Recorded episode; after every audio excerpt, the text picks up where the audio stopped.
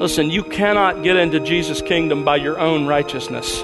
Not going to be good enough for God. You will never, ever be good enough for God. You only can get into Jesus' kingdom if you have someone else's righteousness that meets that standard, and that's Jesus' righteousness.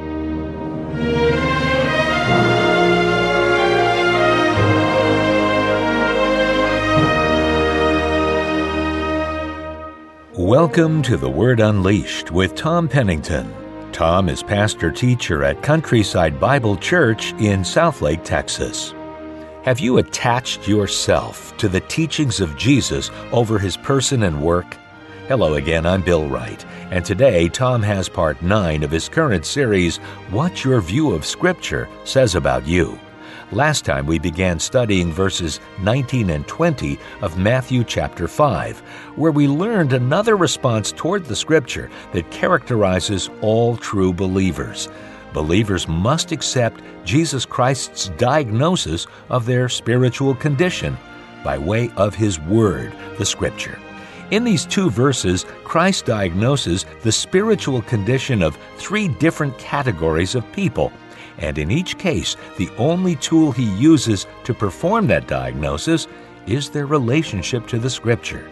What does it mean to have an authentic and accurate relationship to Scripture? Let's find out as we join Tom Pennington now on The Word Unleashed. Turn with me, if you would, to Matthew chapter 5. And let me read for you again this section, beginning in verse 17. Matthew chapter 5, beginning in verse 17. Jesus says to us, Do not think that I came to abolish the law or the prophets. I did not come to abolish, but to fulfill. For truly I say to you, until heaven and earth pass away, not the smallest letter or stroke shall pass from the law until all is accomplished. Whoever then annuls one of the least of these commandments and teaches others to do the same shall be called least in the kingdom of heaven. But whoever keeps and teaches them, he shall be called great in the kingdom of heaven. For I say to you, that unless your righteousness surpasses that of the scribes and Pharisees, you will not enter the kingdom of heaven. According to our Lord in this paragraph, there is one simple tool that can accurately diagnose your spiritual condition. And that tool is the Scripture a true subject of Jesus' spiritual kingdom will always have a right relationship to the Scripture. A true Christian always rightly responds to the Bible. Jesus, as we've learned in this passage, identifies really three responses to Scripture that should characterize every true believer. If you're a believer, these should characterize your life. First of all, you should understand Jesus' relationship to the Scripture. We've already looked at this in detail. If you weren't here, I encourage you to go back and catch up with us. But in verse 17, Jesus says, I want you to understand how I relate to the Scripture. And of course, at that time, it was just the, what we call the Old Testament, the 39 books of our Old Testament. That was the content Jesus is talking about. And he says, I didn't come to abolish that, but I came to fulfill it. That is, he, he came to explain the Old Testament and its true and full meaning to us in his teaching. He came to fulfill it in the sense of obeying it, keeping it in a way that no one ever had perfectly in his life. And he also came to fulfill it in the sense that he embodied everything to which it pointed in his person. He fulfilled it in the fullest possible sense. Secondly, if we're going to respond correctly to Christ and to the Scripture, we must believe Jesus' view of the Scripture. Not only do we have to understand that He didn't come to, to do away with the Scripture, He came instead to fulfill it.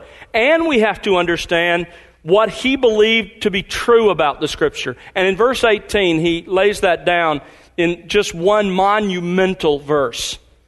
And again, if you weren't here, I encourage you to go back and, and catch up with us. But basically, in this one verse, Jesus explains to us that he believed several enduring attributes of the Scripture. He, he believed in its permanent authority.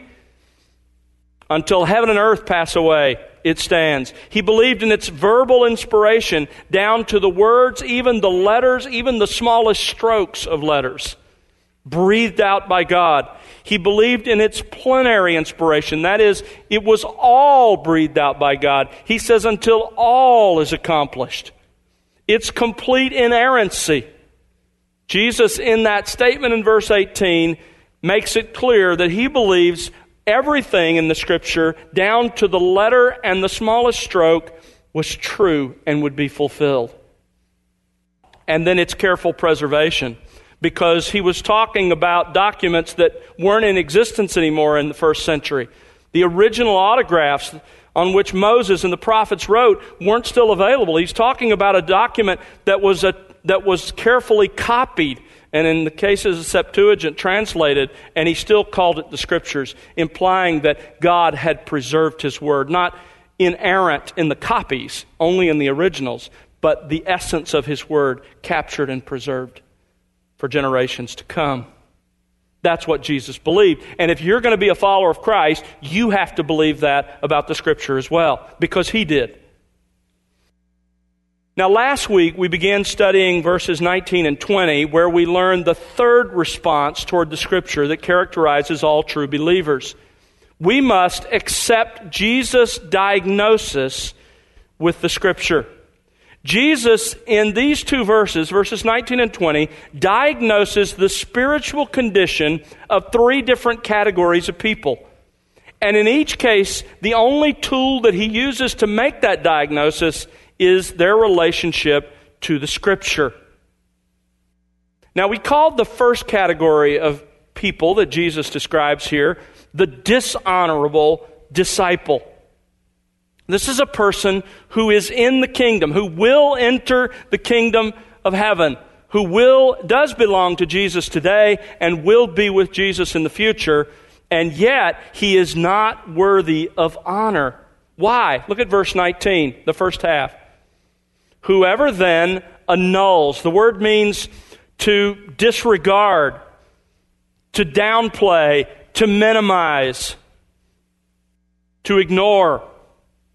Whoever then annuls one of the least of these commandments, that is, the least significant portion of the Old Testament scriptures, without my direct authorization, and teaches others to do the same, shall be called least in the kingdom of heaven. Jesus says, I will designate the person who minimizes and downplays even one portion of the scripture without my authorization least in my kingdom.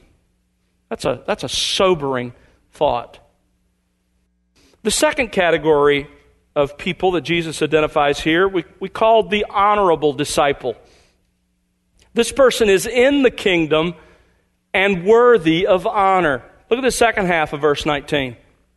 But whoever keeps, the Greek word is does, literally, whoever does and teaches all the Old Testament scriptures, except the ones that I specifically authorize you to set, set aside, shall be called great in the kingdom of heaven. That person who maximizes, who exalts the scripture, Jesus says that person I will say is great. Now, today, Jesus uses the scripture to diagnose one other category of people. Now, we meet this third kind of person who also, by the way, claims to be a follower of Jesus Christ, or at least attached to Jesus in some way, in verse 20. Let's call this third category the false disciple, a person who is not in the kingdom at all. Now, it's important to note as we begin that Jesus does not address verse 20 to the scribes and Pharisees. He had plenty to say to them, but he's not talking to them in verse 20. Nor is verse 20 about the scribes and Pharisees. They serve merely as a teaching point to the crowd that is gathered around Jesus that day. Jesus is addressing people who have in some way attached themselves to him, at least for that day of teaching when he taught this sermon there on the Sermon on the Mount. Remember, according to Luke 6, who's present? We studied this when we first began, but Luke 6 tells us right around Jesus were the 12 apostles. He had just appointed them earlier that morning to be his official representatives. Outside of the 12 apostles, around them were, was another group of those who claimed to be Jesus' disciples, his followers, just as we do here today, many of us. And then beyond them, there was a large crowd who had come even from surrounding countries. They'd brought their relatives to be healed, or perhaps they'd come to be healed, and to hear Jesus teaching. These were supremely interested people who had expended a great deal of effort and energy to be there to listen to Jesus. Now, in verse 19, Jesus described two groups of people in that crowd who belonged to his spiritual kingdom. But in verse 20, he tells us about a third group, and he tells us this third group will not enter his kingdom. Now, that is a remarkable diagnosis by our Lord.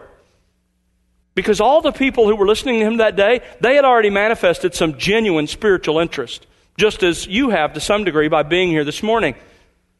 They had traveled, in some cases, great distances to see and hear Jesus. Some of them, according to Luke 6, had already experienced miraculous healing. They had had an amazing experience with Jesus. But in spite of their genuine, genuine interest in Jesus, and in spite of their willingness to hear Jesus teach, and in spite of their claim to be his followers, Jesus said that there were some present there that day who in reality were not part of him. They were not in reality his disciples. Jesus is diagnosing the person who claims some connection to Christ but proves in the end not to be a true disciple at all. This person may or may not believe that he or she has a relationship with Christ, but Jesus, by his own diagnosis, says they don't. Now, look at verse 20. Notice the, the flow of the sentence and the structure of the sentence. For I say to you that unless your righteousness surpasses that of the scribes and Pharisees, you will not enter the kingdom of heaven. The sentence begins with the word for. That connects it to the paragraph we've been studying. This is not a new topic. Instead, Jesus is still dealing with how a person responds to the Scripture reveals his true spiritual condition. Here in verse 20, Jesus says your response to the Scripture not only indicates whether you will be least or greatest in the kingdom, but whether or not you're in the kingdom at all. Your response to the Scripture tells you and tells Christ whether or not you really belong to Him. Again, he introduces the statement in an emphatic way For I say to you, that's Jesus' way of saying, listen up. Here is a solemn, serious announcement of a spiritual truth. Now, notice the structure he begins with a dependent clause, unless your righteousness surpasses that of the scribes and Pharisees. And then comes the main part of the sentence, the main clause, the independent clause, which is really the heart of Jesus' statement. So let's start with that independent clause, the second half of verse 20. You will not enter the kingdom of heaven. The word you is plural. It's addressed to those listening to his sermon that day and all of those who in the future would read or study this sermon as you and I are doing today. Jesus is talking to us just as surely as he was talking to them. He says to us, there are people here this morning who, who minimize the scripture, downplay the scripture, but are really in my kingdom. There are those who maximize and exalt the scripture in their lives. They are in my kingdom as well and worthy of honor. And he says, There are also those here this morning, as there were there that morning, who will not enter the kingdom of heaven. Some who've attached to Jesus both then and now who will not enter. Now, what's interesting about this sentence in Greek is it is appropriate and legitimate grammatically speaking in Greek if you wanted to make something emphatic to put a double negative. You can't do that in English. Those of you who have some recollection of your schooling, you understand you can't do that. It's not legitimate, but it was in Greek. And Jesus does that here. Jesus says, if I could paraphrase it, he's essentially saying, for some of you listening to me, there is absolutely no way you're going to enter the kingdom of heaven. Now, as I noted for you last time, so far in this sermon, Jesus has referred to the kingdom as the current spiritual kingdom, the group of people over whose hearts he rules right now. If you have acknowledged Jesus as Savior and Lord, then you are in His spiritual kingdom today. He reigns and rules over your heart and over every heart that has so acknowledged Him. But here in verses 19 and 20, Jesus looks ahead to a future physical manifestation of the kingdom.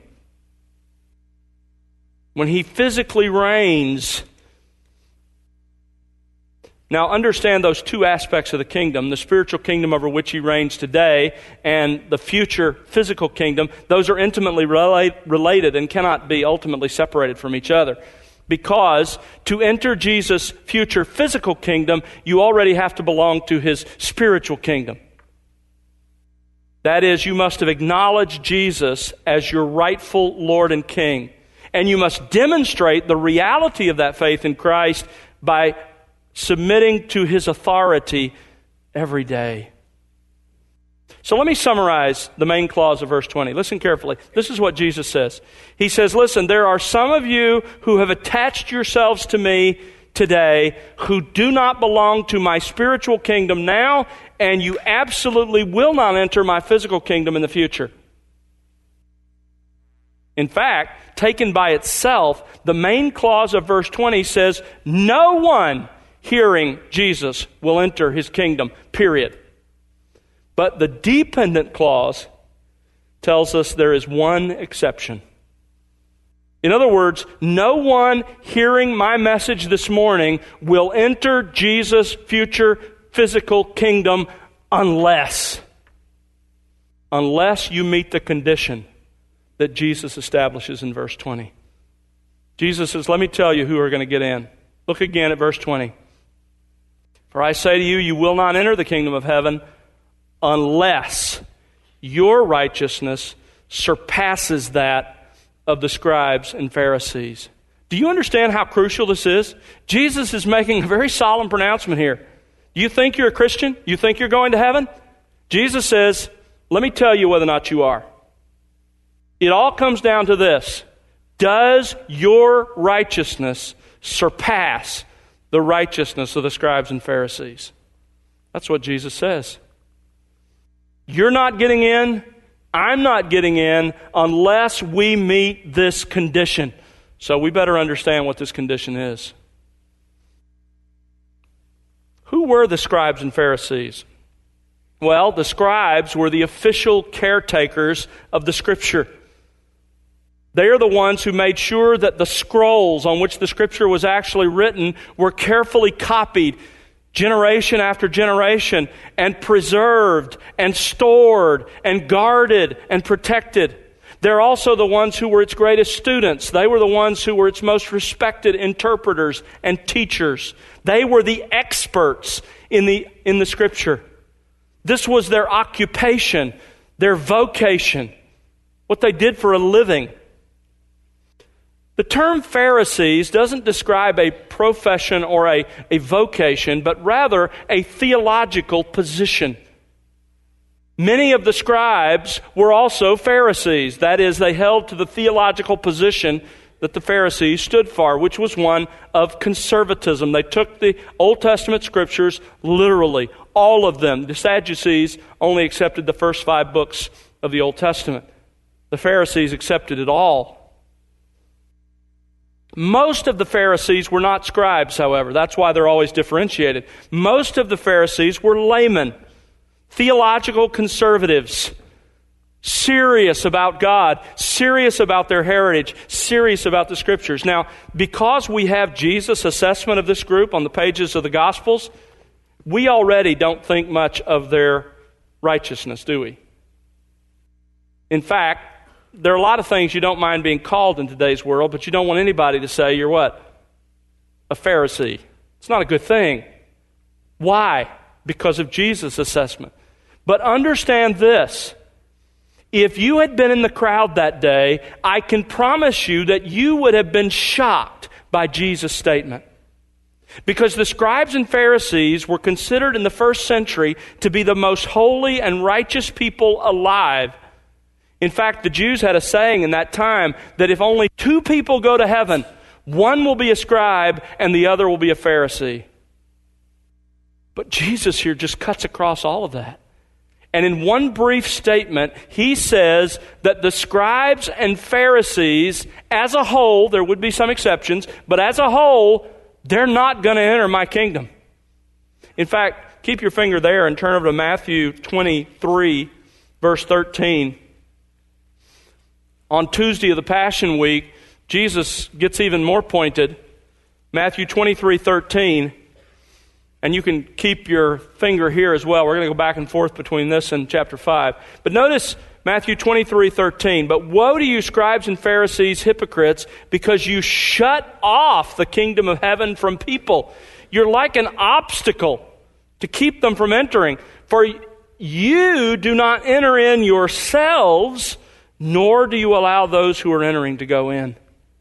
You're not in, and you keep others from going in. Look down at verse 15. Woe to you, scribes and Pharisees, hypocrites, because you travel around on sea and land to make one proselyte.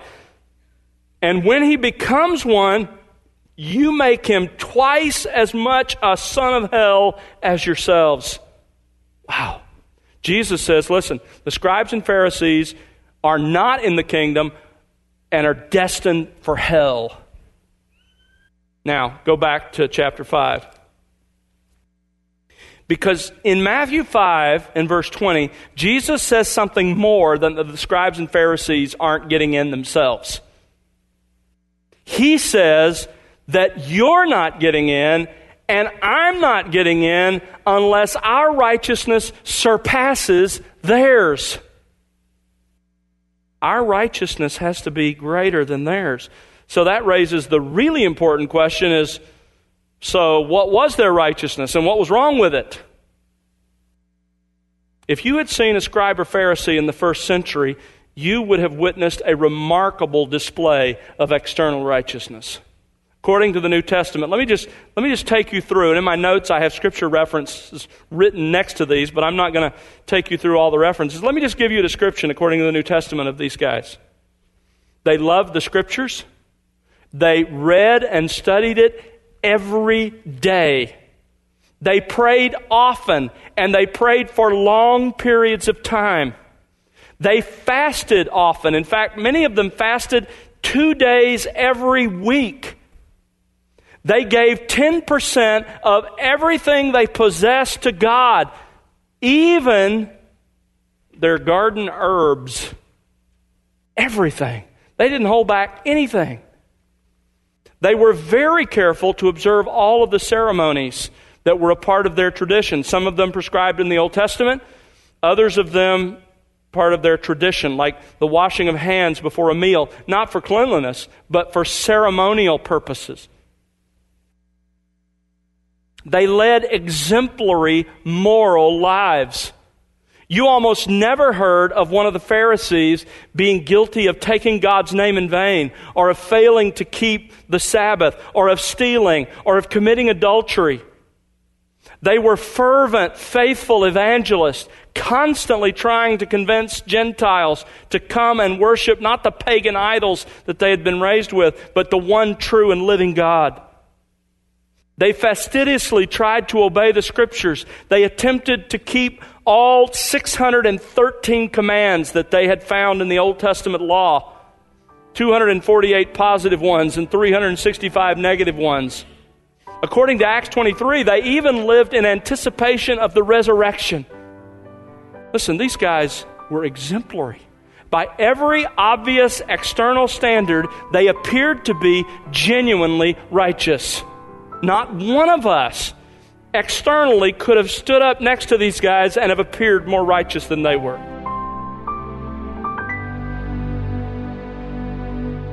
That's Tom Pennington here on The Word Unleashed, and that was part nine of What Your View of Scripture Says About You. Tom will have the concluding part 10 for us next time, and we would love it if you join us then. Does the Bible speak about the government and structure of the church? In his book, A Biblical Case for Elder Rule, Tom Pennington presents in depth evidence from Scripture to show that God intends every local church to be governed by a plurality of godly men. In an age where a biblical ecclesiology is often neglected, it is critical to recapture what the Bible teaches about the structure of the church. Purchase your copy of Tom's book, A Biblical Case for Elder Rule, today at thewordunleashed.org. That's thewordunleashed.org. And now for Tom Pennington and the entire team, I'm Bill Wright. Thanks for listening to The Word Unleashed, exalting God's glory, explaining God's truth.